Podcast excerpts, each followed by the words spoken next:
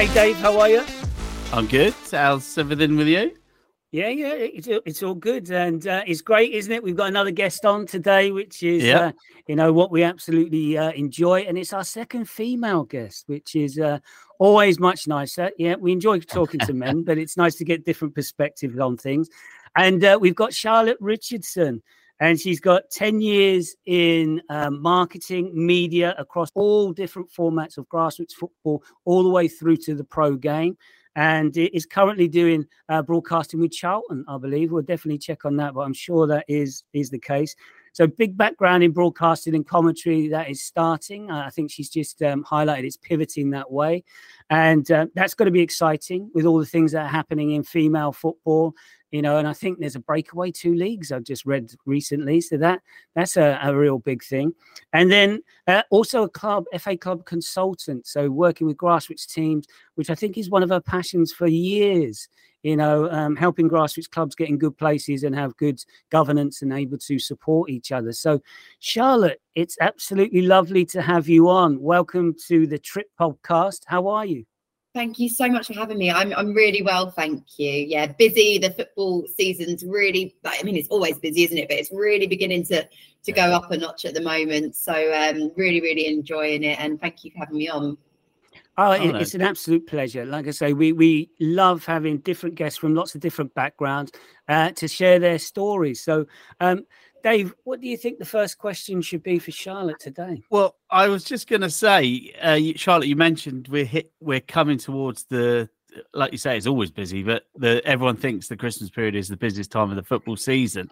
So, what? You're a very busy person, but what's your week looking like? Like what? Simon mentioned all these activities. Like, like what do you do each day? Like, how, how do you remember what you're doing each day? Very, very good question. And I think um, arguably some of my friends and family will say I forget when it comes to them, but with football, obviously, you have to stay very organised. And that's what's the great part about my job. Um, you know, I work as a freelancer now. I spent most of my career sort of having a, a main job um, somewhere, but doing lots of bits and pieces here and there.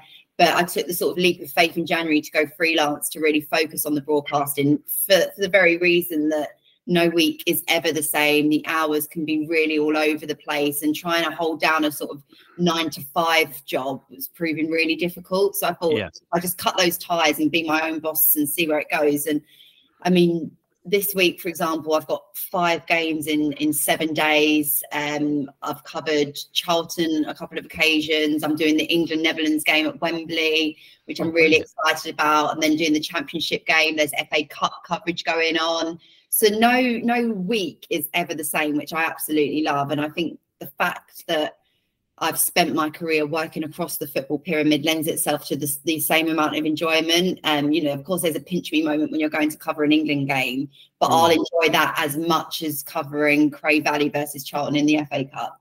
Um, so it's a real mixed bag. And like Simon said as well, I'm an FA Club consultant, so I still like to do that part of the game as well, working within the grassroots division at the Football Association, advising clubs on how to become more sustainable, really good community assets is something that I'm really passionate about. And so I feed that into the hours around all of the fixtures. You must um, have a, a busy. I don't know. Like I, I really don't know how you ca- can balance that out. But anyway, Simon, what, So it, it's it's interesting for us because we always have inspiring stories on, you know. So where does your inspiration come from? Where did you get this? So you started in marketing and media. Then you know what's been your drivers? Where have you got to? Because it's great to hear. You know you- you're now in and around England, Netherlands. You know fixtures. You know so that's got to be an amazing feeling. But how does someone get to that sort of place? You know, um, if someone's listening and they thought, you know, Charlotte's story sounds really interesting, what sort of, how does a journey look? I suppose would be the, the question. Well, my journey certainly hasn't been the most traditional. I mean, I'm 32 years old, and when I was younger, quite simply, football and being a woman in football were just not a thing. There were not the Mm. organisations that there are now. There was not the development going into the women and girls game. So, really and truly, it took me until I was about 16 to 18, deciding those A levels, thinking about where I wanted to go to university, that I I first heard a woman on TV and on the radio, and that was Jacqui Oatley.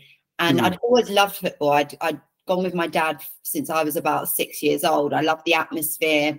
I loved watching. You know, I, from a pretty young age, I had quite a good grasp on the tactical side of the game, and we would go to games all the time together.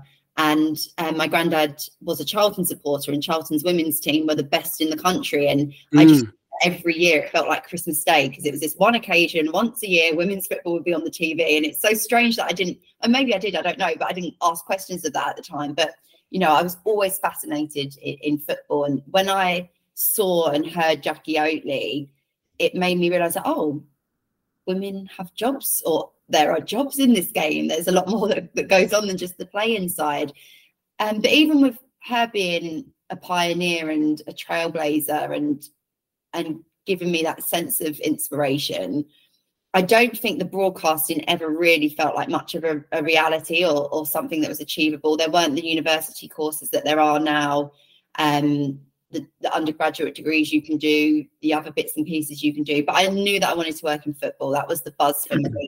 And I started volunteering. And that's the piece of advice I give, particularly when I have young people ask me, you know, how do you become a talksport commentator? Well, you've got to get the experience. And I think volunteering is a really fantastic place to learn, whatever age you are, because volunteering is an opportunity to be creative. It's a space, a, a, safe space to learn. It's a safe space to make mistakes, and we all make plenty of them.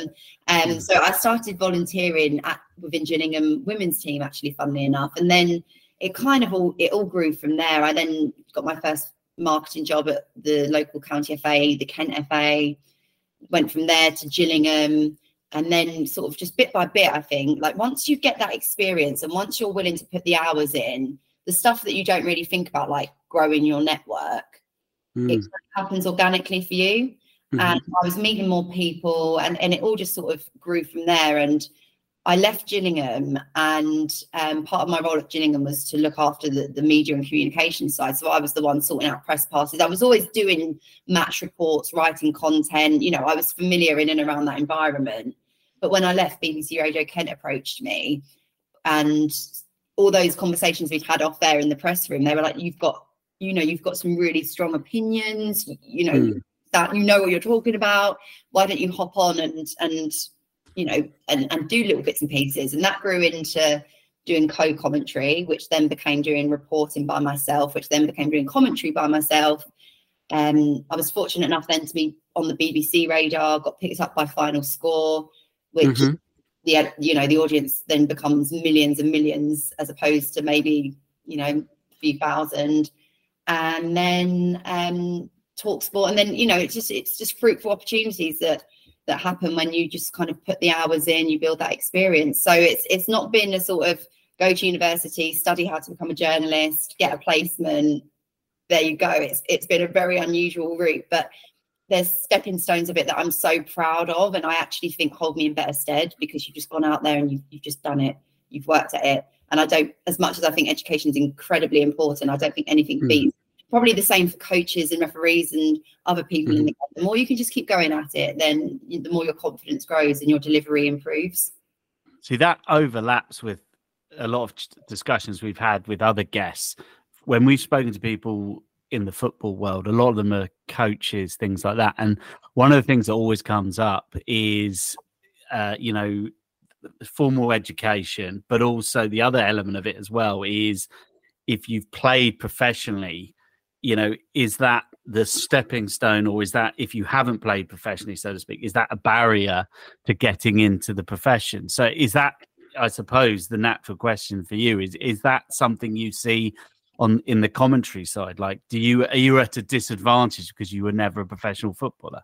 It's really interesting because I think there is definitely a recruitment drive to get more players and um, I don't think anyone that works in broadcasting has an easy route to it. Certainly not absolutely not. But I think perhaps you might be accelerated because you you know if you could get someone that's fresh from playing WSL football or fresh from England, of course you know you're going to want that experience. It's gold dust. It's I don't know what it's like to play in a Euros final or anything like that. I just I think as an individual you just have to take a look at what you can contribute. So I've never played but I've watched a lot of football, and I feel like that's where it becomes for me. That's my sort of USP is that I've watched enough that I feel like my reading of the game is quite strong, which then helps me as a commentator. Because when you're a commentator, you have to think about so many different things. You're, you're, you know, you're trying to call the game as, as accurately as you can. You're trying to grasp what's going on tactically. You're trying to bring the flavour and life to the game to the listener or viewer. You've also got a co-commentator alongside you. So yeah. I think for me, I just kind of rather than focus on what I don't have, focus on what I do and then just yeah. really try and improve on the things that that I can do. And sometimes not coming from a profession, you know, not coming from that background is a positive. Um, it means I have a different angle. I know with Charlton TV sometimes when I cover for Scott Minto, who's absolutely incredible, Scott, when he's with Curbs and Steve Brown, they're going to have a different vibe together because you know that that's them and that's their energy. But I'm almost I can come on from more of a supporter angle and perhaps ask the questions that hmm. supporters mm. might be thinking. And it's all different and hopefully it's all good. Um, but for me, certainly it's it's more about reflecting on what I can bring and always thinking what can I do better um, mm. for whoever I'm working for. So it sounds like you use like a strength-based approach and recognize these are my attributes, these are my skills. And is that the, the approach you've always adopted for overcoming challenges, or have, is there been other things that you've thought I've layered that in as well? Because um, I suppose again, if we've got uh, a young lady or a young man who's listening and goes, "I'd love commentary," um, but what sort of things might I have to preempt, and you know, what could I learn from Charlotte that could help me try and navigate that? I, I know experience is you've got to feel it, but anything that you could share about. Transferable skills or um, things that you found useful for you with your personality? I think I'm quite an optimistic person anyway, and I'm quite good at dealing with with challenges. And mm. I'm always sort of a solution led mm. person. Um, but for me, preparation is always key.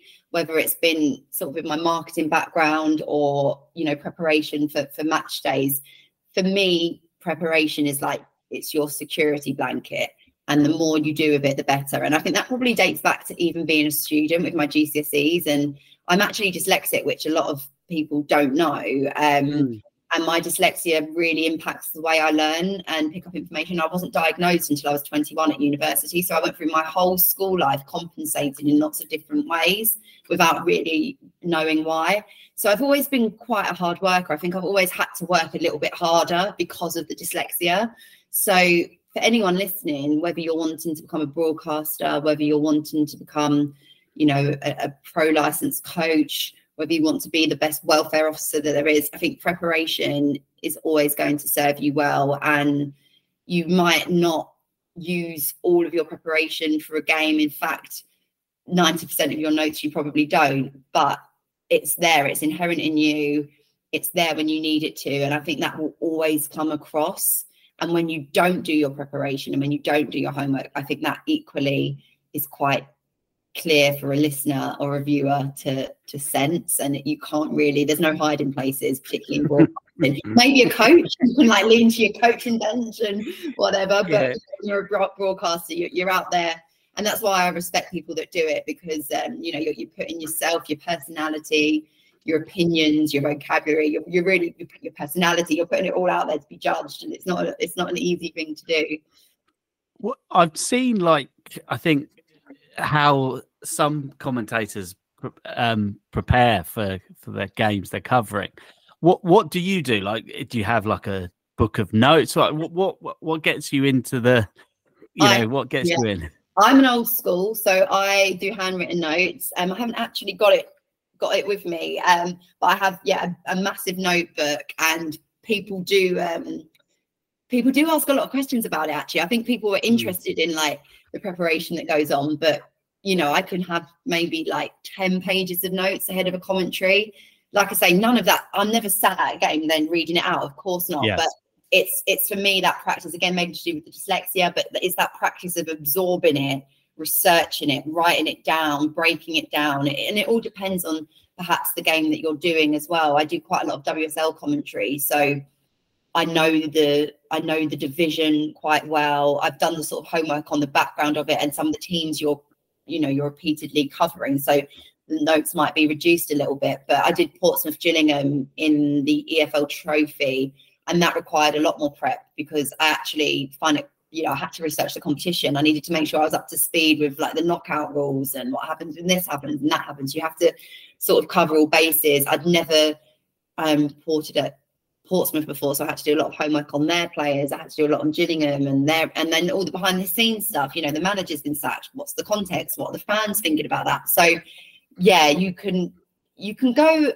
you can go as deep into it as, as you know, you could do days and days and days. But I think again, with the more practice you do, you, you work out the bits that you know you really need to cover. And then for reporting, it's a lot simpler. I try and keep that over two pages. So I'll look at formations and setups in previous games, previous results, but I'll try and keep it headlining because when you're reporting, you've literally got 20 seconds. It's a very different style of broadcasting. Your producer in the studio does not want a minute long description of um, Millwall's like goal last night against Ipswich. You know, the game's kind of mm. done. So there's all those little bits you have to take into it. And then, you know, when you're doing post match interviews, again, that's a, a, completely, entirely different um, sort of approach. So, uh, yeah, it keeps you on your toes, the different sort of elements of it. So I always find it fascinating when there's live commentary and there's all these these little fillers, you know, like some little backstory where the game might be a bit flat, um, and then they go, "Oh, I've just got this interesting fact about this."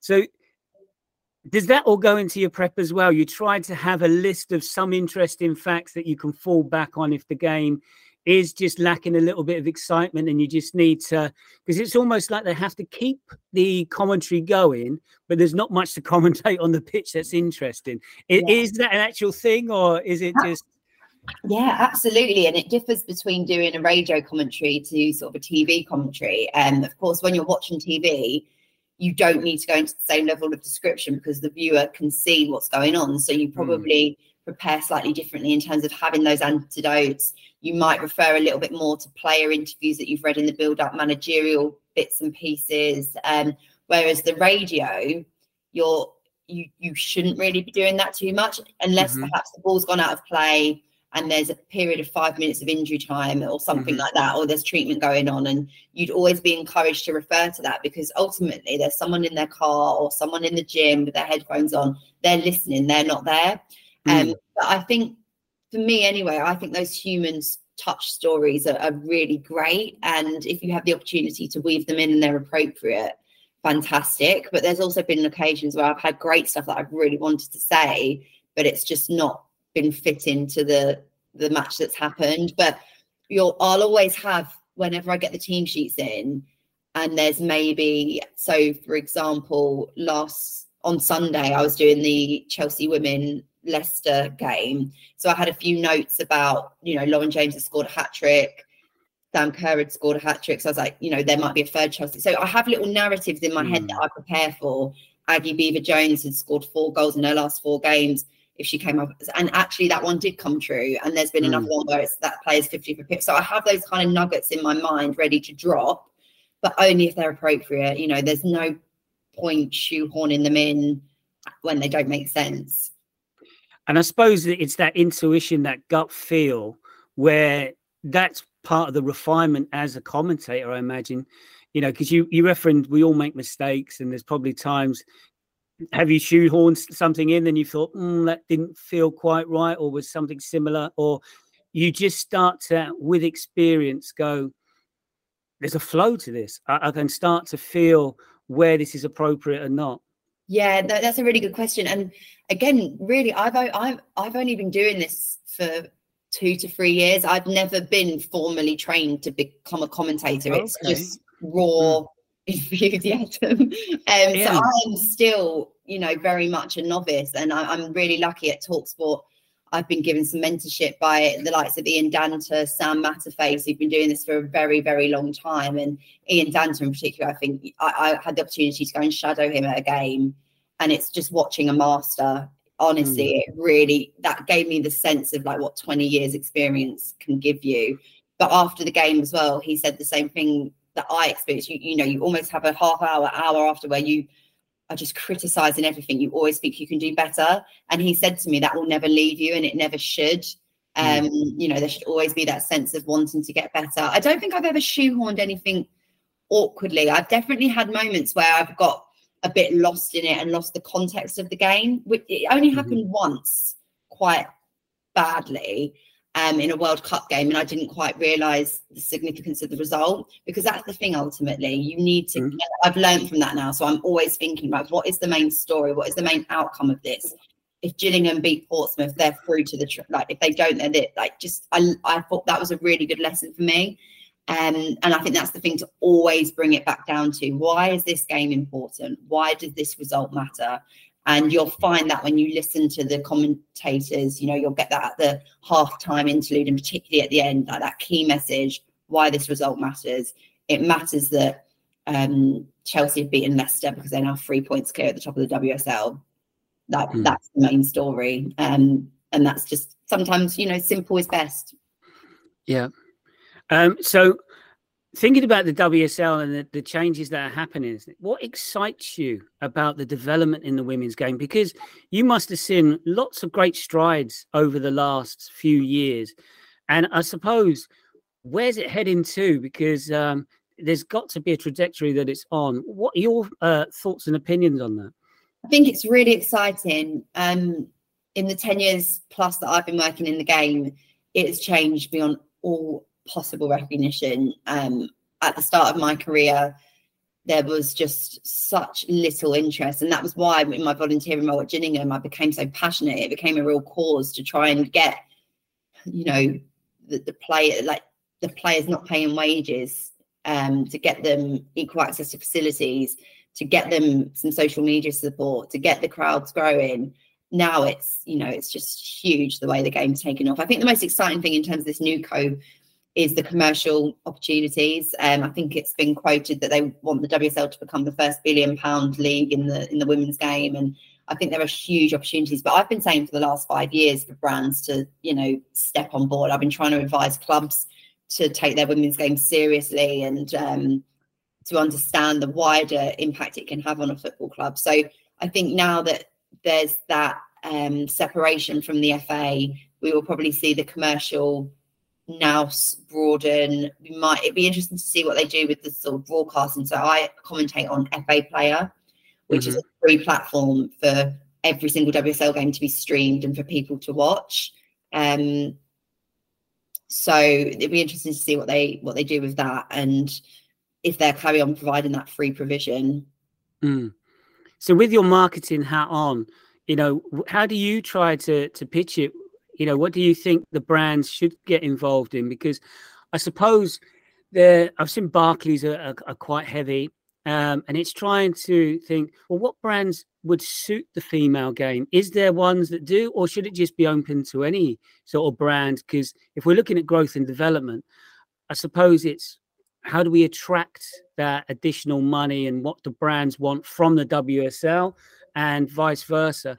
Can you give us insights? Because you know, marketing fascinates me, and it's trying to see how people try and pitch these things and you know develop them as they go forward.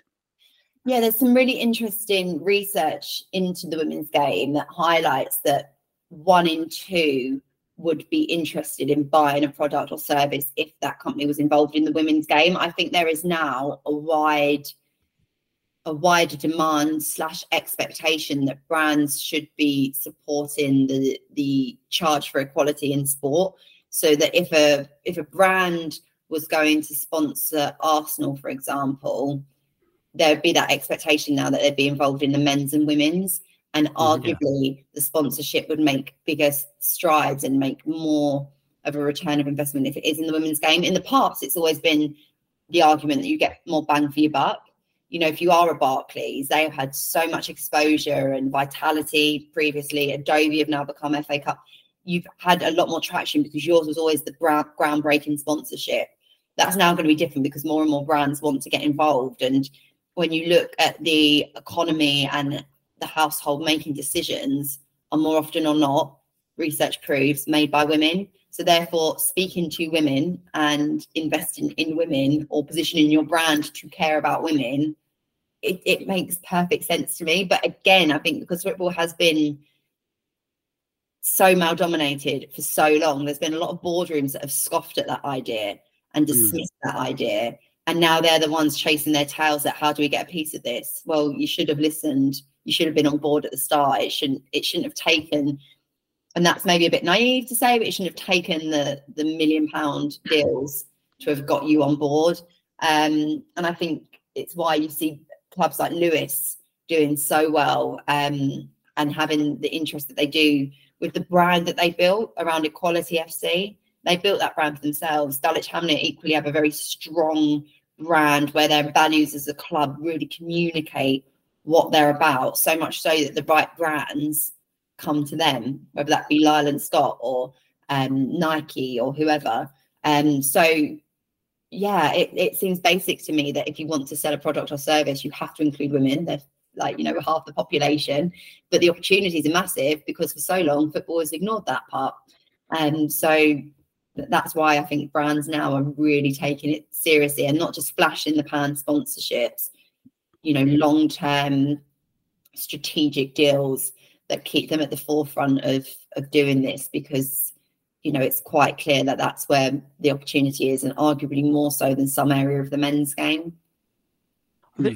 Switching it slightly obviously with taking your football hat off and putting your marketing hat on and not just for the women's game but i suppose you mentioned obviously the bang for the buck that brands are getting from the women's game but also the men's game and stuff.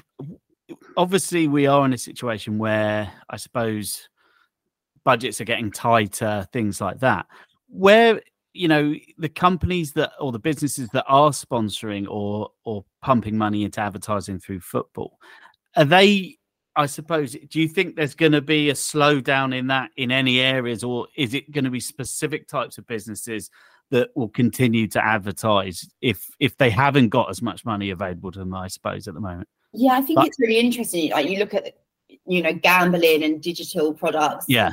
Doing lots and lots of sponsorship. Um, and and for obvious reasons. I think lower down the, the pyramid where the sponsorship really makes a difference, what you tend to find is the CSR angle is actually yeah. much more attractive than the potential sales angle. Um, I think a lot of businesses question, well, if if if I put my logo on the front of the shirt, how many of my product am I going to sell? I think it's far yeah. more okay. If I put my logo there, what can we do through you as a football club to actually in, improve engagement?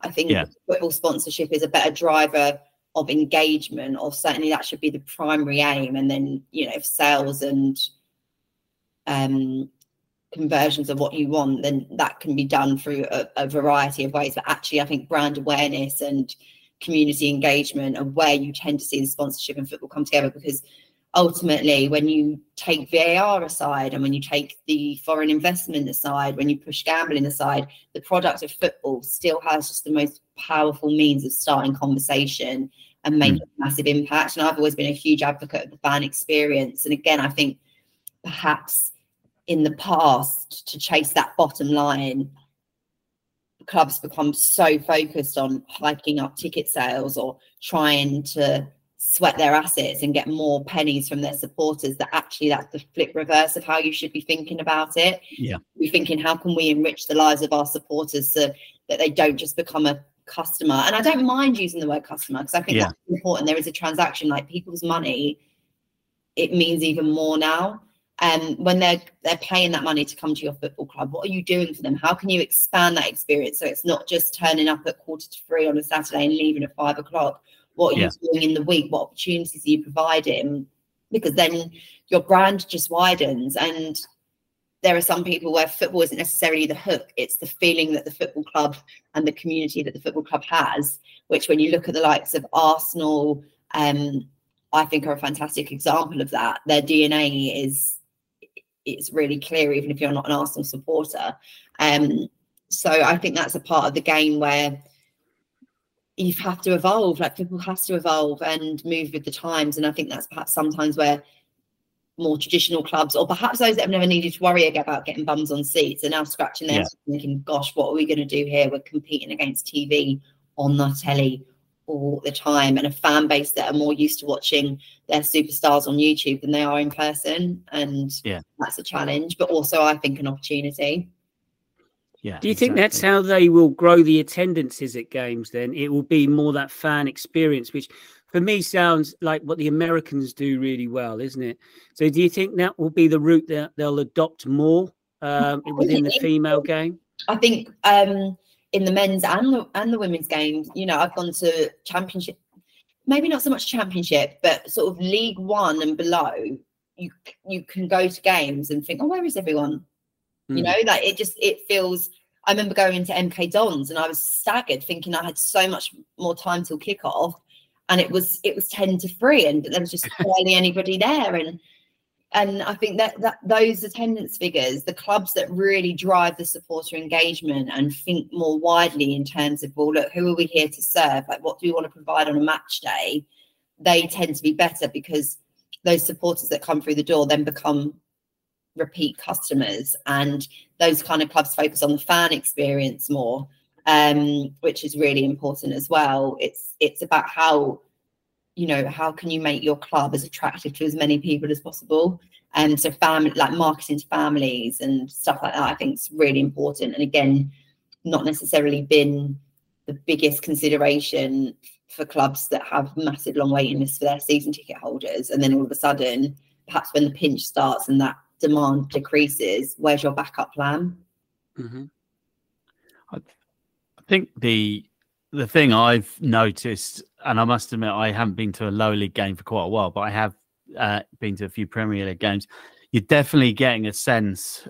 Firstly, I suppose the first thing I've sensed is the clubs, and you know, this is not a new thing, trying to get you into the ground as early as possible.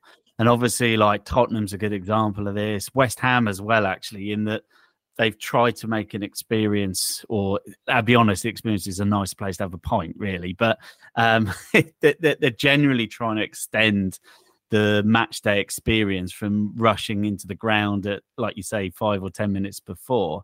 Um, but I suppose it goes back to what you were saying before with the technologies that are available to us embracing fans and that could be fans that actually go to games or not go to games that are you know are, are spread around the world there is a lot of tools out there for clubs to use to to to to get fans engaged or to engage with fans isn't there you mentioned you Yeah. mentioned obviously like some teams are doing it better than that and you mentioned arsenal and things like that i suppose on the women's side of the game it does it mirror the men's side on that front or is there different teams that are innovating i suppose Yeah, I think it's very different to the men's game. Um, actually, one of the clubs I know that do fan engagement really well in the women's game is a, a team in the championship, Durham Women, who aren't affiliated to any men's team at Yeah. all.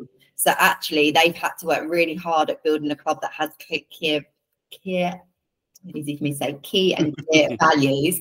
yeah And that has because they're thinking of all those things, because they've had to work hard to get people through the door. It's part of the culture to really put the supporter first. So all of their touch points from their website to their social media to the the meter and greeter on the door, they're all thinking, how can we make this experience good? And sometimes you can go on websites to clubs, you don't even know the postcode of the, the place, you don't know, this- you know, so many clubs in the non-league pyramid in particular don't advertise free parking, which is a huge, you know, incentive Yeah. for a supporter if they're thinking about where they want to spend their Saturday afternoon. So there's definite challenges in the women's game. And, uh, you know, I was at Arsenal's Boreham Wood ground and they had two women's toilets to facilitate a whole half of the ground. So Yeah. for six hours, I couldn't go and use the toilet because the queues are astronomical. Right. Um, on the flip side of that, I went and worked at Bournemouth. They don't have a women's toilet in the media centre. So, you know, there's still Yeah. so many things where women just haven't been on the, in the table, they haven't been in the room, they haven't been in the thought process of design that makes it so uncomfortable. And I think that is a focus now for the women's game is that you can't the appeal of the individual players is a real pull. So that the Mary Earps, the Chloe Kellys, because of their brand and their exposure and England women's team success, they will draw a crowd. But the clubs themselves have to work hard at that appeal. And I think we saw last week when Chelsea had something like three thousand at Stamford Bridge for a Champions League game. that highlights the amount of work that needs to be be done still. And there are things that can be learned from the men's yeah. game, in particular for a Premier League club. The resource, you know, the resource is there. It's just, I don't, I can't, I haven't worked at Chelsea, so I don't know. But how is that resource being shared? Because to me, to not have more than 3,000 at a Champions League game at Stamford Bridge is, is a real missed yeah. opportunity. But you have to make it sustainable as well. But yeah, yeah, lots of different things to consider.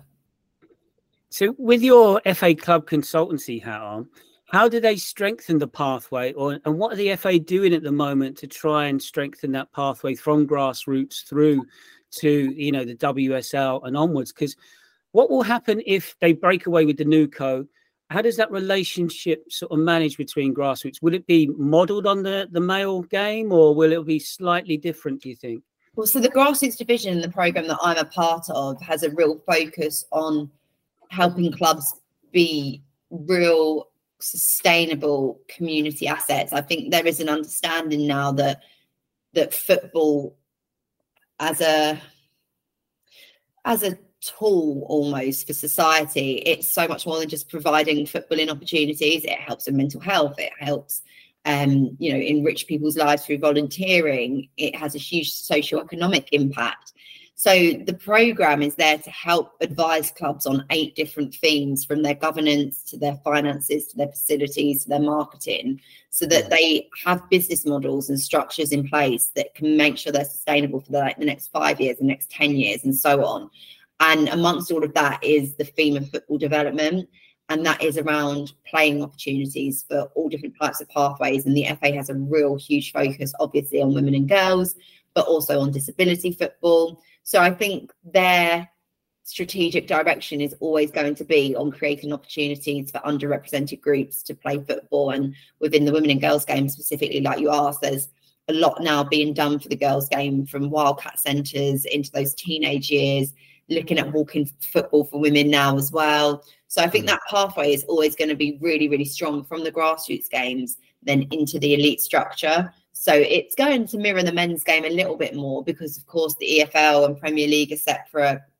Um, the NLS is supported and, and governs the structure, and now the women's game will also have a separate entity for the elite pyramid. Um, mm. I think they will sort of tend probably operate in a, in a similar way. Those relationships need to be constructed constructed for the wider benefit of the game.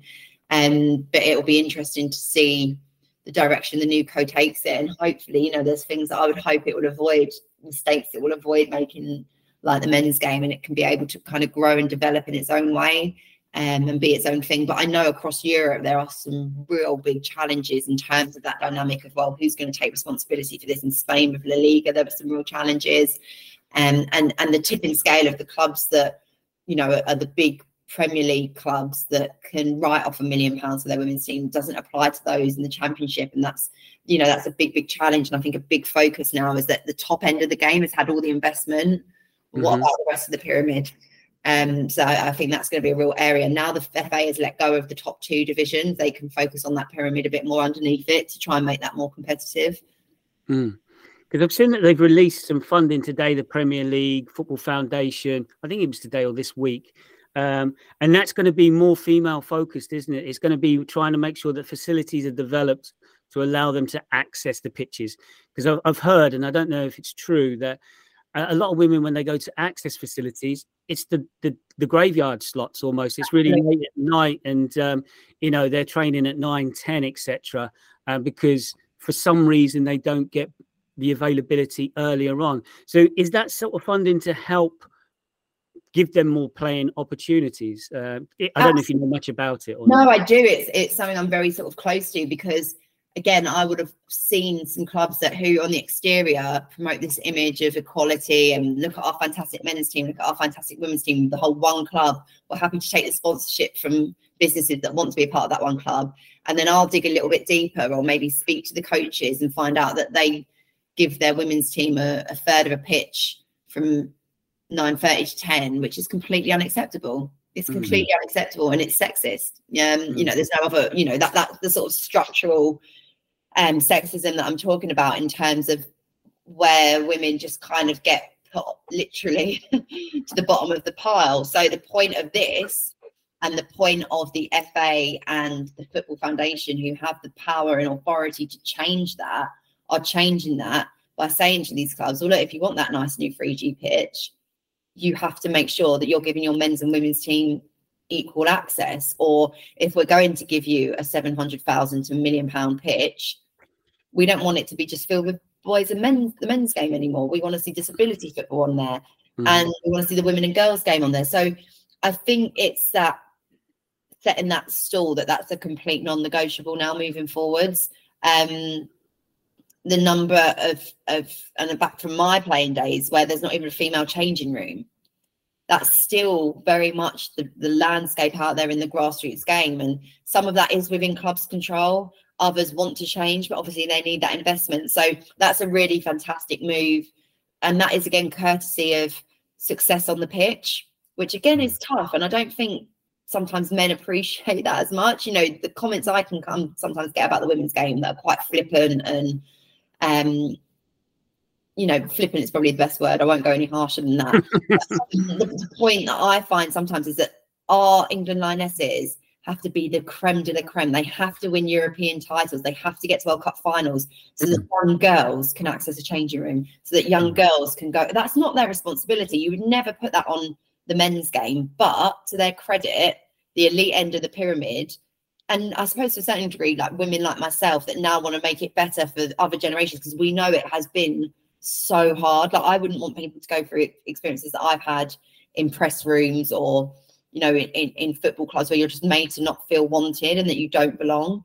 And mm. the England Lionesses have achieved fantastic success on the pitch, and they'd be well within their rights just to celebrate that and that be that. But they've used their success to really drive change. And um, you talk about leadership and fantastic coaches. Sarina Wiegman's done a number of podcasts um, linked with her book, um, and she spoke about like how impressed she was with the players that they lifted that trophy. And the thing that they were speaking about on the bus um, the next day was we want to now get equal access for girls to play football in school. So you know, we owe those lionesses a lot. They have my complete respect and admiration. But I think sometimes that's the thing that frustrates me when people want to have a conversation about women's football and they really belittle it.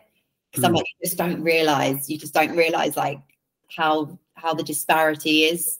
And um, it's not perhaps until a parent or someone takes their girl to their local football club and they see it for themselves that they they realize just how different it is and actually if you've got a son and a daughter, they should be able to have the same experiences in life. And why would you not want to contribute to that? Mm-hmm. So uh, another good stride in in the right direction for sure. One thing that has, I suppose, recently made the headlines and it's been discussed, I suppose, obviously, we've just been discussing comparing the experience from from between the sexes but one of the things that seems to be coming up a fair bit now is is within the pool of players that are playing in women's football and then and are actually making it to the England side. Um, there's I suppose questions around is women's football that accessible to everyone in that I suppose there was the the picture of the Arsenal women's team that was every player was white, but also this feeling that the shall we say the players that are playing for England as an example most of them come from quite well, not well to do, but they're from middle class backgrounds where they've got parents that will drive them here, there, and everywhere.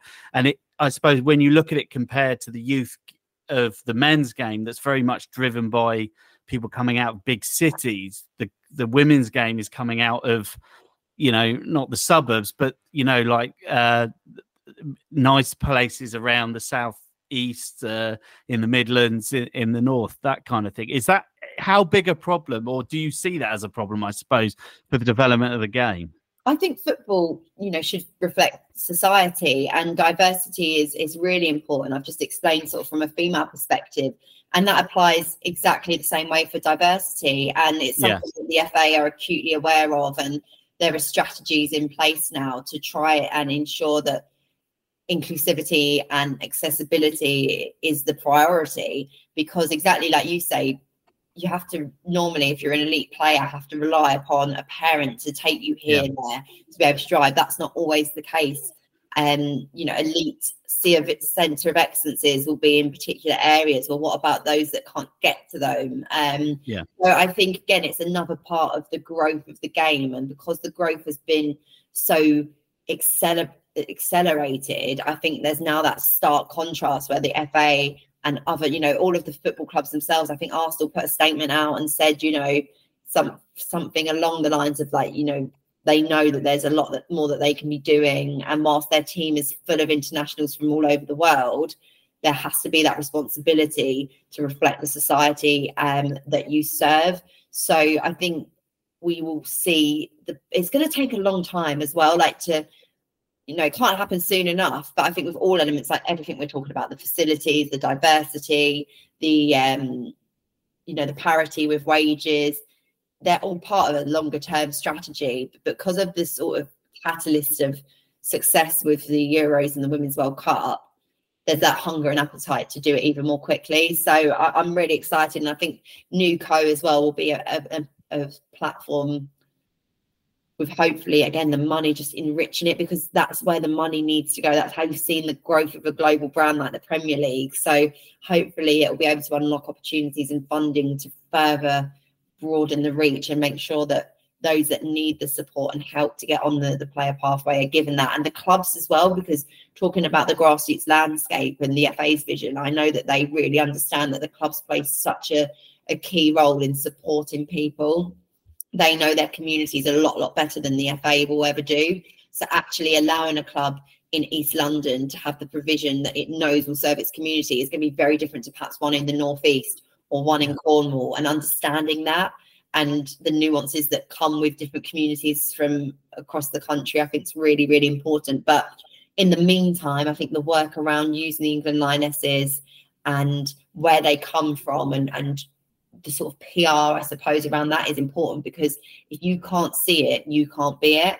And that's mm. something that um, the FA has to take responsibility for. Um, the corporate partners and the sponsorship do take responsibility for as well. So um, yeah, hopefully the change will keep coming.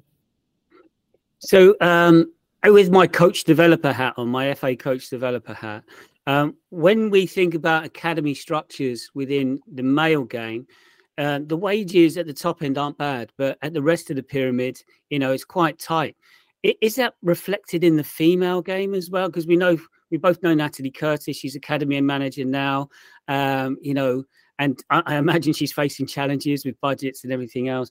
Is that something that you see? And if it is, again, where where do you see that developing and growing and changing? It's not something I, I sort of see on a day to day basis because I don't work within a, a club like that. But I suppose from my observations of when I have the luxury of dipping in and out of games and going to grounds and stuff like that, I definitely think at the championship level, in the Barclays Championship, the one underneath the Women's Super League, it is really challenging. You get your FA mm. funding, but you know you've got contracted players, you've got a, a talent centre. I mean, I know not through um, through conversations more than anything, but where some clubs struggle to even cover their travel because mm. You know it's it's a lot. It's a lot to keep that elite provision there, and that's not just uh, exclusive to the women's game. That's in the NLS as well. You know, I think that's one of the big you know talking points isn't it of how far you potentially have to travel in in sort of steps three and four in the men's game so i think if you speak to anyone involved in a football club even in the pro game in the efl and look we just need to look at the finances mm. and look at the struggles that are going on across the football pyramid it's in some senses the lack of governance has created that and mm-hmm. the yo-yoing that goes on between the premier league and the championship so to be honest, we could probably have a whole podcast just on the finances of football and, and how yeah. challenging they are and how people like Natalie, like you say, who is an absolutely fantastic coach and amongst looking after all the technical side of her work, she mm. has to balance the books as well. And it's yeah. why that sponsorship is so important and sustainability is so important and why I hope the NewCo for the women's game really keeps that in the heart of it because I would hate to see it. I'd ha- I would almost I don't know, it's a really hard one because, you know, arguably if the money's there, why should clubs not be able to pay their players more and so on? But it comes at a risk of the competition. But I also don't want to see clubs go under because they just can't afford to keep up. Mm. Uh, think, uh, yeah, go on, Dave. All I was going to ask on the on the subject of money and stuff like that, we talked about obviously like betting companies, things like that, and also what we've seen in other sports, um, not just women's but men's sports.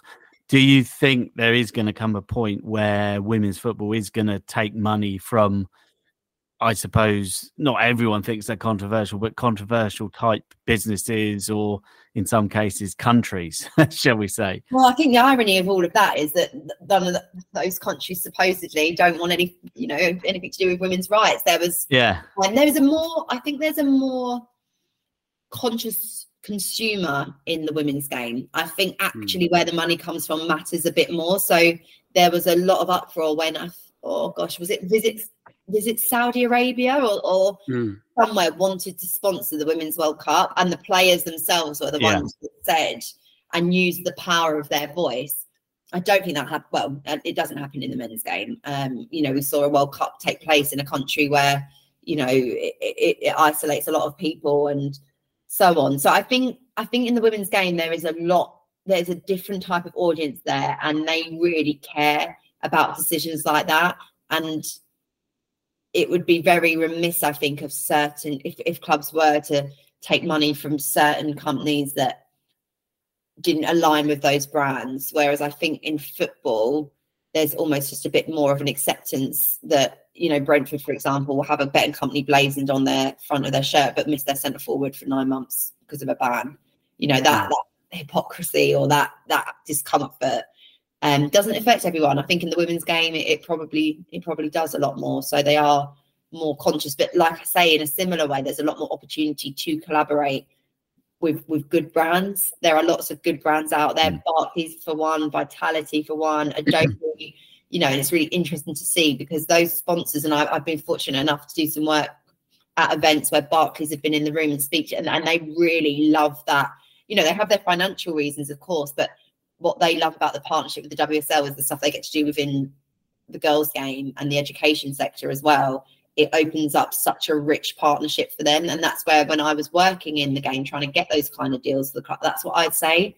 You can go and give your money there, but here we can do this and we can do Y, and you have a bit more freedom and flexibility to do things mm. that haven't been done before. Whereas the men's game can be slightly more rigid or there's kind of less opportunity to do so. So, with my coach developer hat still on, going back to your commentary bit, um, you, you touched on your technical and tactical knowledge and nous.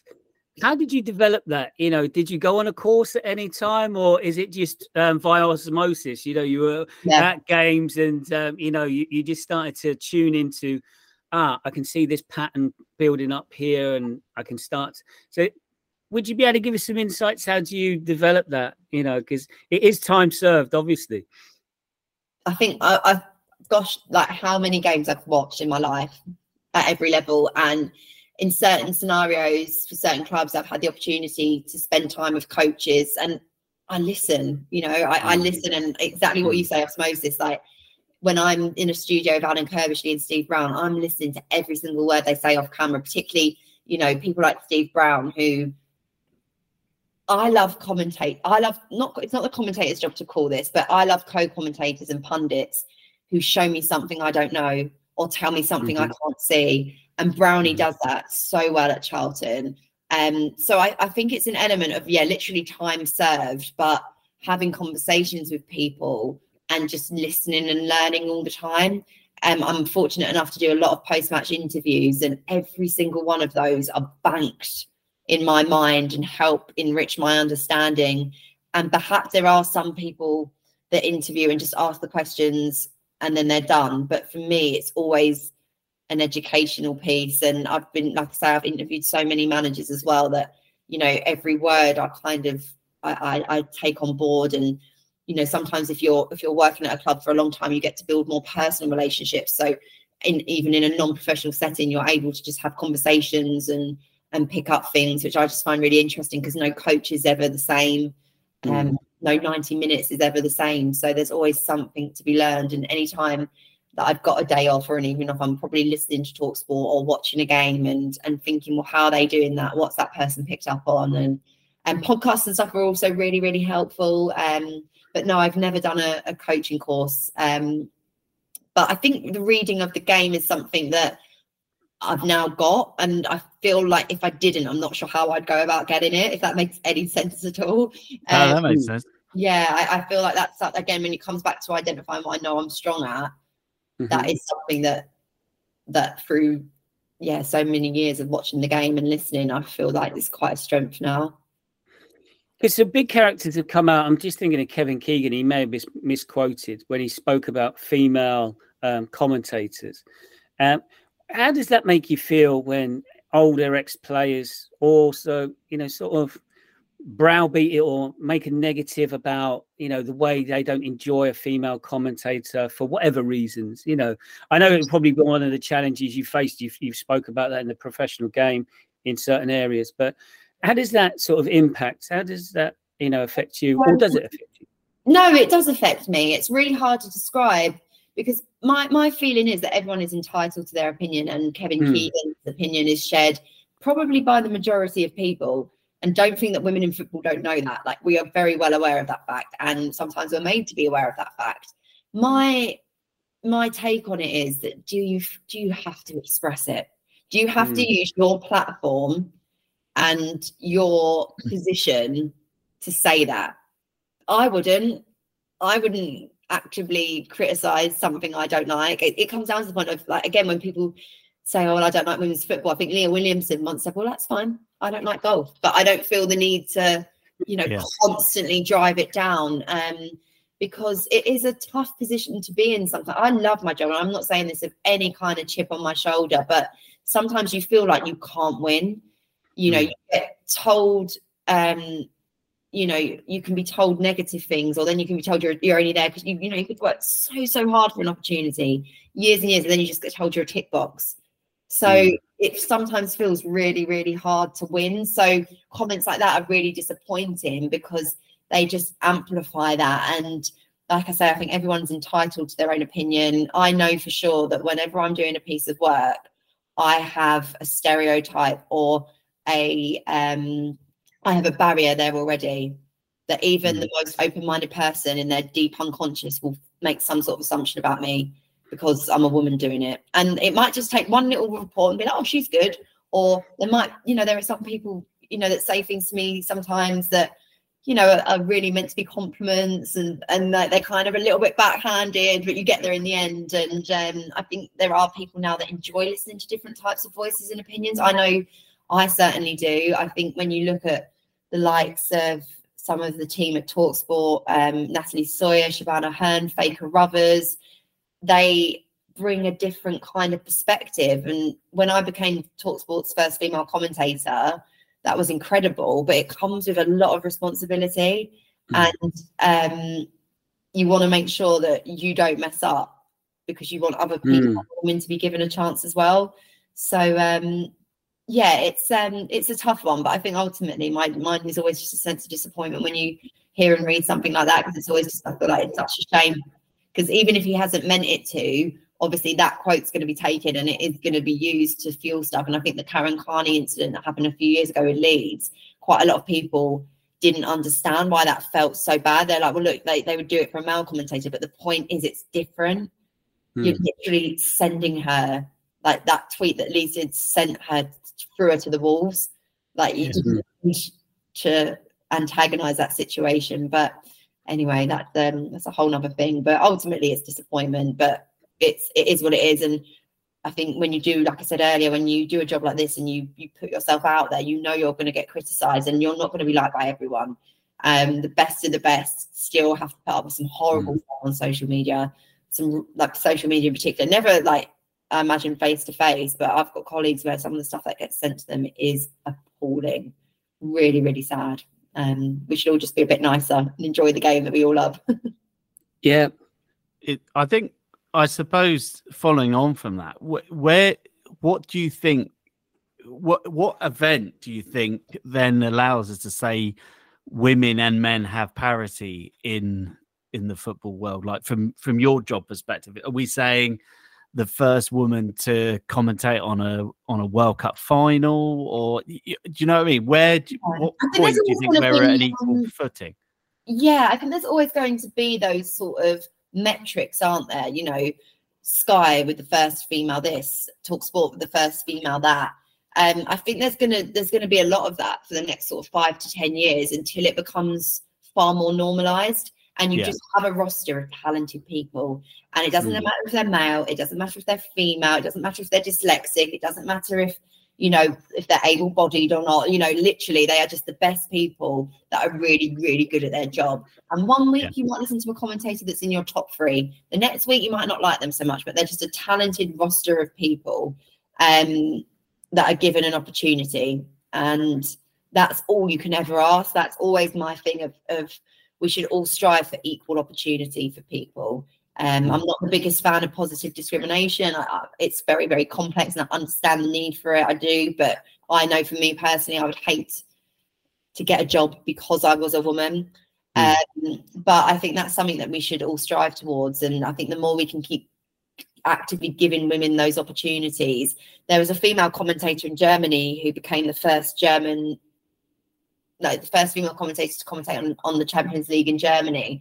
And her broadcasting company actually came out with a really strong statement because of the social media abuse that she got and said something along the lines of, you know, a woman is judged before she's even spoken. And it really stuck with me, or, or something along those lines. It was probably far more articulate and it was definitely a lot more powerful than that. But I think as long as those broadcasters understand that as well, that Yeah. that, that we've still got a lot, long way to go in that respect. Um, you know that that will have, you know hopefully that will change with time and i think it does i think the, the sort of younger generation now is a lot more open-minded with things like that i literally didn't grow up with hearing a woman's voice so even for me sometimes in my own voice i'm like oh you know because i've just literally that is all i've heard for 30 years of my life so Mm. there is going to be a bit of, of growing pain with it as well So, um, you know, we've talked a lot about challenges, but you must have some moments that you're very proud of. Is there one that really sticks out for you that you go, you know what, that that was amazing that situation? I think the Talksport being Talksport's first female commentator was. Um, Mm. Yeah, what was the game? What what was the game? Your very first one for Talk Sport, you know, because that must be burnt Yeah. into the memory. Ireland, Ireland, Canada. I did a lot of uh, again. This is what I mean. Sometimes I think people don't don't realize you don't just get these opportunities like that. Mm. I'd actually done three games beforehand where I'd gone to matches and done commentary that went to the guys at Talksport to listen to, so they didn't go out on air. So when I'm thinking my first game, I'm actually thinking, well, you went to Millwall, then you went to QPR, and then my first one on air was um was yeah the Republic of Ireland versus Canada in the World Cup, and then I Nigeria as well. So that was um that was pretty cool. But I, I need I know I need to do a lot of work in terms of building my own confidence with stuff like that and trying not to get in my own head about it. Um so yeah, that was definitely a, a really, really proud moment. My family's Irish as well, so it was quite nice that it was a Republic of Ireland game. And and tomorrow going to Wembley to do an England game. The last time I the last time England Lionesses were at Wembley was the um, Brazil friendly, but I think the last competitive game before that was the European final, and I was there with my family as a supporter, and now I'm going, you know, as a member of the press. So that will be a very, very special night as well. So yeah, definitely. I think sometimes again when you're in football, it's such a um, fast-paced environment. You don't necessarily take time to pause on those highlights, and that's really important to do. I try and keep every single team sheet.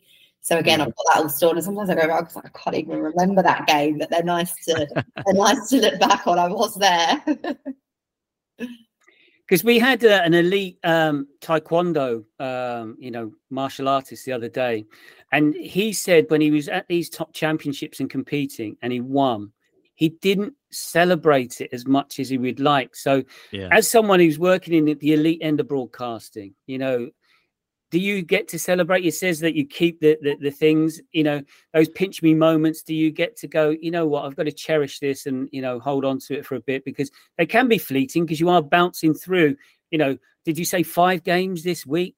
yeah. Which you know that- that's a lot of prep and getting ready and then moving on to the next one. So, do you get that opportunity to, or do you even want to do? it? I don't know. It might be different for there's you. always like there is always an underlying sense of gratitude to be doing it and Mm. appreciation to be doing it.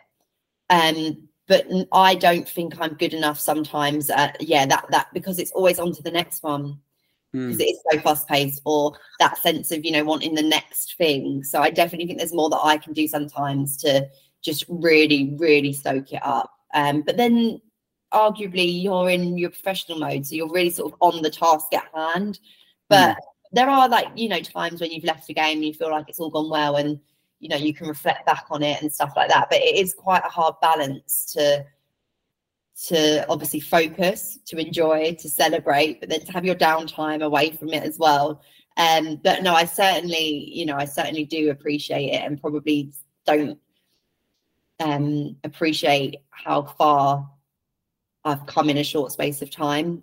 Um, just because sometimes that's just, you know, you just always, it's not like we, we're very good at, is it? Sometimes like appreciating what we've done and, and giving ourselves a pat on the back. So, um, the, the nicest moments come sometimes when family get to be at games or something like that, you know, and they get to be a part of something. Or the nicest moments are when someone says, "Oh, I just heard you." Oh, I get a message from someone I've not heard from in a long time. Said, "I've just heard you on Talksport," or send me a, a, a video of something. Um, that they're really really nice moments because that makes the connection feel all the more real. Because again, I'm telling you all this about broadcasting, but most of the time I'm by myself. I'm preparing mm, yeah. by myself. I'm traveling to a game by myself. I'm reporting by myself. So when I get to do things in the studio with other people, I love it because that's when it all really feels real because you've got other people around you to sort of bounce off of as well. So, um, but yeah, definitely so, so grateful for it for sure. You know, little me that went to football with my dad literally didn't even think this was possible. So it's all mm. just massive, yeah, massive thrill. I mm-hmm. suppose building on that, then, if we take a lot of people we speak to have, again, going back to actually the Taekwondo guy that we we spoke that Simon mentioned, he talked a lot about goals. Like he, he although he wasn't savoring the victory at that point, part of that I think was because he had a clear idea what his next goal was. So there was always the next that he had. Do you, I suppose how you work? Do you have that kind of structure, or is it just a case at the moment saying yes to opportunities that come your way or is there you know i don't know is there a clear you know what is your next i suppose is there a next really i think because my career journey has just been um, so unorthodox i could never yeah. have predicted any of it i i find it hard to be very set on like this is my one goal i've had organizations that i've really wanted to work for and I'm so grateful that I'm working for three of them at the moment. You know, I was always a yes.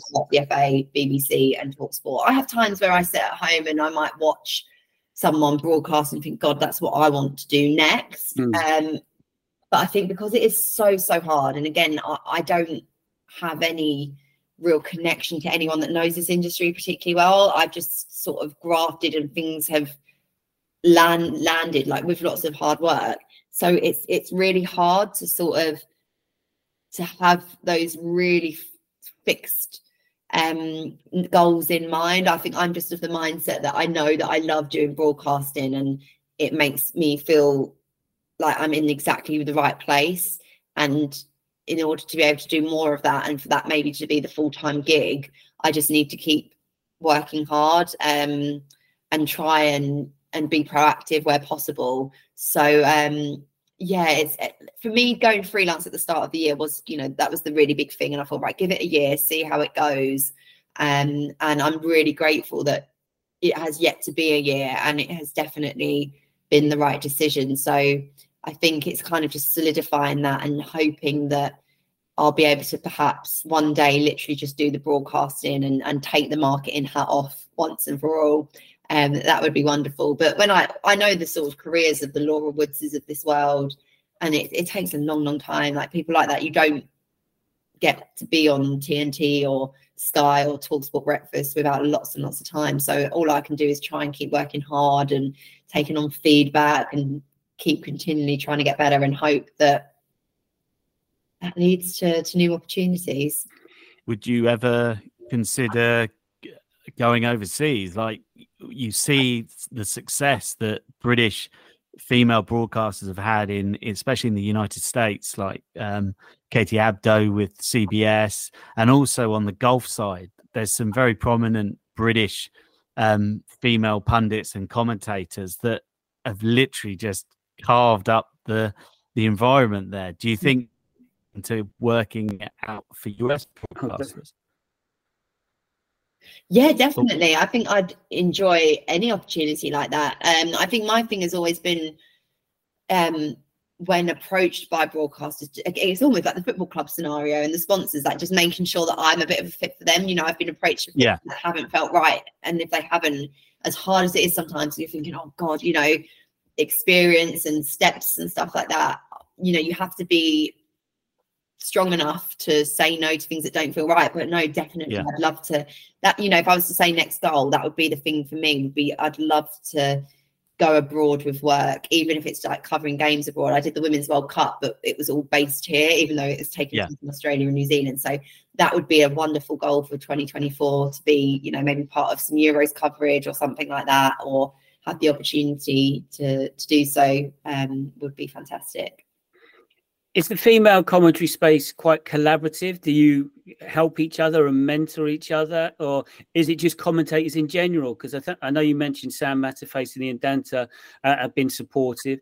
Um, do do you have a mentor or someone that you you go to, or is there just a few people? Yeah, there's, there, I don't have a mentor as such, but um, you know, Ian Ian Danter is definitely someone I could speak to, and and just in general, it is quite a supportive space, and um, particularly mm. like um, with the BBC and the women's game and stuff like that. We have like WhatsApp groups where we try and help with sources and pronunciations and stuff like that. And again, now I've been doing it more. I recognise more faces in the press boxes now. So um, you know that that's really really nice, and it is in general really supportive. I've definitely had times where you know you, you, you feel like you're an alien that's landed like they just look at you mm. like who the hell are you? sort of thing.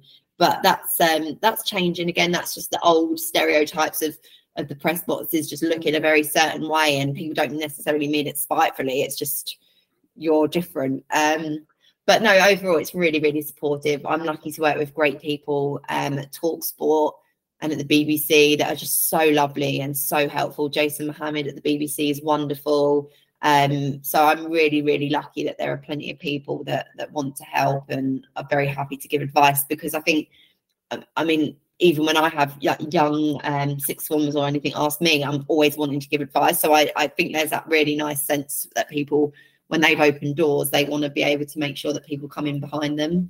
Mm-hmm.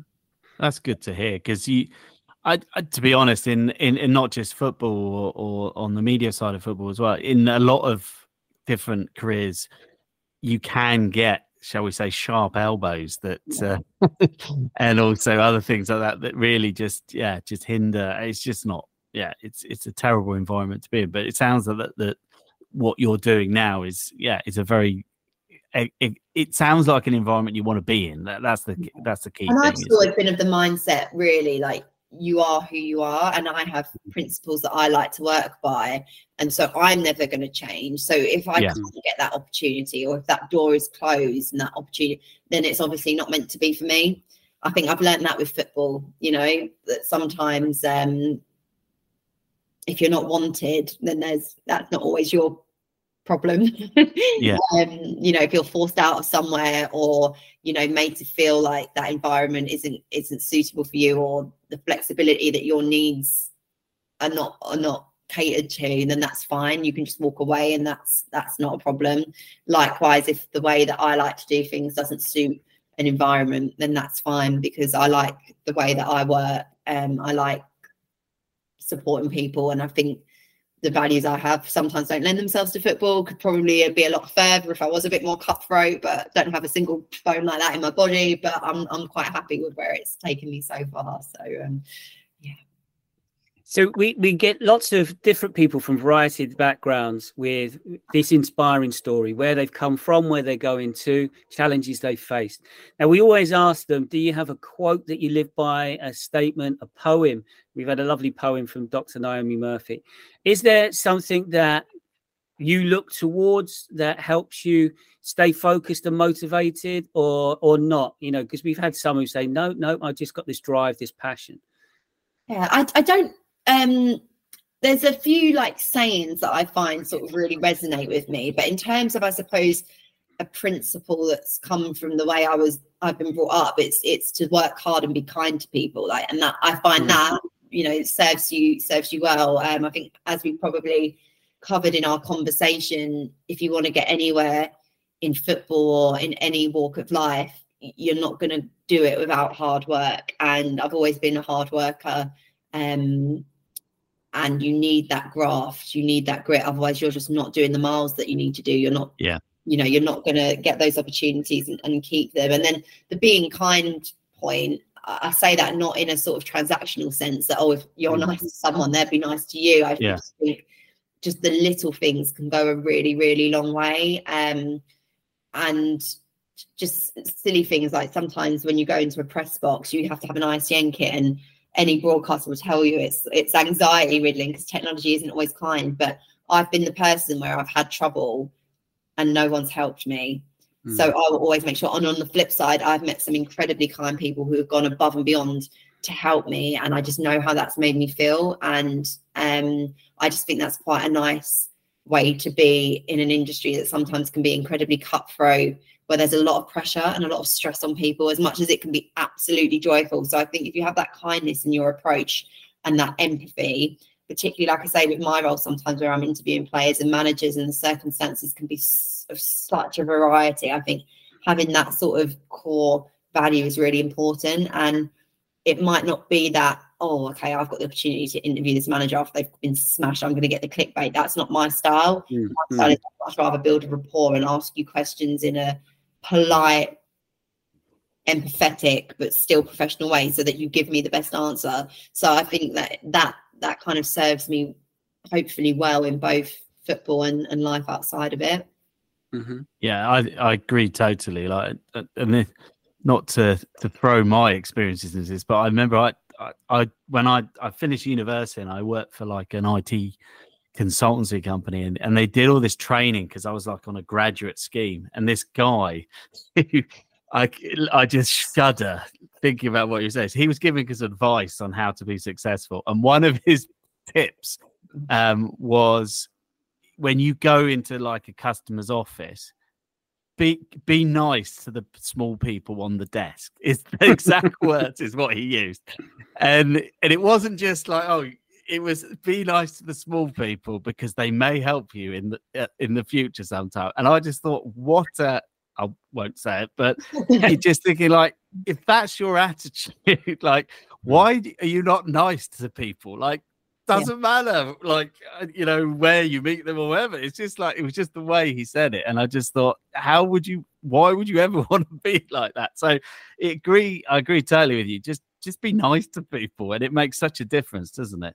Ultimately at the end of the day whenever we go to work we want to have a good time and yeah. you want to be around good people and i yeah. I know from when i've been in positions to recruit people or put a team together exactly yeah. I, am not going to rep- employ someone i don't think is capable for the job but my goodness if they're a good person and they bring those yeah. qualities or someone says to me oh we need someone to do this. Can you think of anyone? I'm nine times out of ten going to pick a nice kind and it's not always things yes. that i notice it you know observe, observing how people react and, yeah. and how they are and um you know i see a lot that players do that goes unnoticed and um you know sometimes they get a really really hard time and, and the stuff that they have to deal with is really tough and people don't see those moments um as well so i've just yeah i just think it's a really important thing to to stand by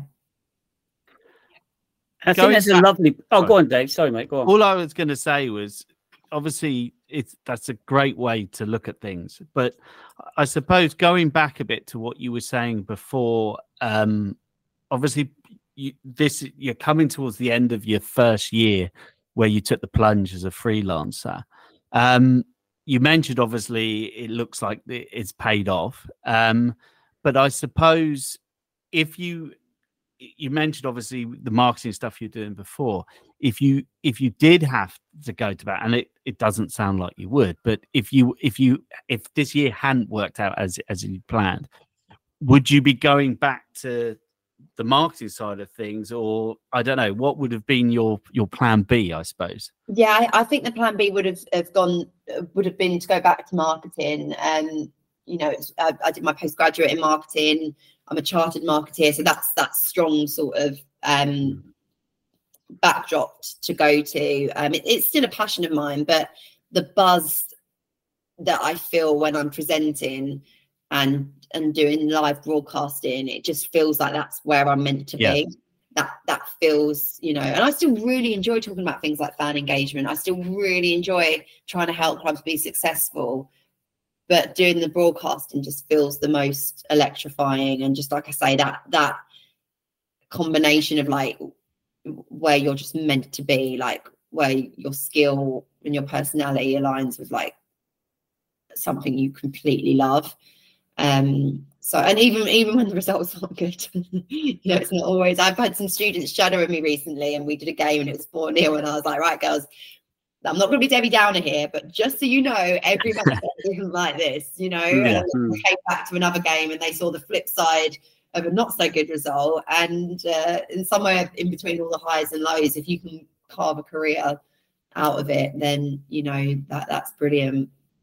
Can I just say though, you're right. You you, you spoke so well when we were talking around, um, you know, that engagement, and also the flip of say the businesses that want to uh, invest in football and things like that.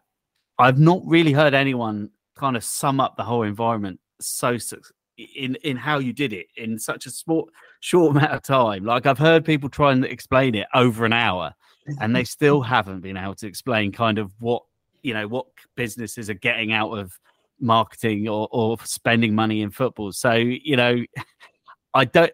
I don't think you'll ever need to go back to that, but you know, if you do, you, Thank you. You do speak with a lot of authority you know what? I think it. I think again, like sometimes I don't beat myself up for the fact that I didn't. I've not got a degree in journalism. I, Yeah. I've got to accept that I don't. And actually, I think it's been. I keep saying um, an unorthodox career journey, but I think it kind of serves me well. I Yeah. think the fact that I've been in that environment and I've been in the boardrooms of the clubs and I've been the market impact. Like I think it en- enhances the commentary or Yeah. the reported, even if I'm not literally saying on air certain things. I feel like it's just really strengthened my position now. Um, when it when it comes to working in broadcasting, and I'm I'm really really grateful for it. And I just think having that when you're a journalist, having that appetite for knowledge is just so important. And it doesn't matter that I haven't got a degree in it. Um, that's Mm. it's, it's still it's still the thing that gets me up in the morning and gets me reading articles, listening to podcasts. You could do that degree, but if you haven't got that that thirst for knowledge, and I don't know if you could do it as a job, really. Yeah. You need to have it. Yeah. Yeah, I, 'Cause so, I ma- don't ma- think you need to worry. so so many of our guests, Dave, haven't they? Uh, have gone Yeah. through career change, and they Yeah. say about that transferable skill set that they've taken from one role into the other, and being more of a generalist rather than a specialist. Because sometimes, if you do just go down a specialism route, it niches you. And I think when you've got that other things to to pull on and perspectives, it brings that richer conversation that you, you've touched on there. That you give perspectives that other people might not you know, if we just have football people talking about football things, we Yeah. get that narrow bandwidth sometimes. So I think when you get that broader spectrum, it just gives it that richness that I think broadens the base for more people. Uh, Mm-hmm. Yeah. You know, it, it, it's not exclusive; it, it's more inclusive in that way. So for me, I, I found it fascinating today to just listen to someone with expertise in this variety of areas because I've taken so much from it around what's happening from grassroots all the way through, and the insights of commentating and the the, the, the Yeah. stuff that goes into it. We've probably all grown up with John Motson and you know what he used to do, but to see the challenges that you faced and how you navigate them with good humor, optimism, perseverance. It's it's those traits that come across all the time with the guests that we get who are inspiring, and you know it, it's lovely to hear that you know you're another one who's pushing this through and you might not feel it at the moment i don't know if you're because you're right in the midst of it but when someone's external to it you can see well actually this person is driving um, that change that's that that is happening in the, the female game and it would be fascinating to to watch i know i'll be actually watching I will. bbc focus more uh, rather than sky Yes. news just to see just to you know have a listen um, you know, and just say, "Oh yeah, we, we had Charlotte on the podcast, and that would be great," you know, uh, just to name drop you in. So, Charlotte, thank you so much for coming on and you. sharing those insights. It, it's so valuable for us. You know, me and Dave love these conversations, but our listeners as well, those younger people who can be inspired by these sort of stories and think, you know what, hard work, kindness, graft, optimism, determination, person, all those attributes, you know, will get you to where you want to get to. And, you know, don't shy away from that hard work because look what's achievable. And yeah. like you say, you're three years into your commentary, but a year freelancer. So, what does the next seven to 10 years yeah. look like? You know, it, it sounds exciting. So, just want to say thank you so much for coming on and sharing these insights with us. Oh, thank you and, for the opportunity to come and chat. I really, I've really enjoyed it, and not to be the one asking the questions. uh, we, everyone we've spoken to that's in the football world that's kind of on their way up. The one question we always ask them, so we need to ask you, is can we get free tickets when on the way up? we've got. Uh, whenever it gets to like April, May time, all of a sudden I get these like "Hello, stranger" messages. Yeah, like, oh, yeah, here we go. It's cup season again. It's cup season again.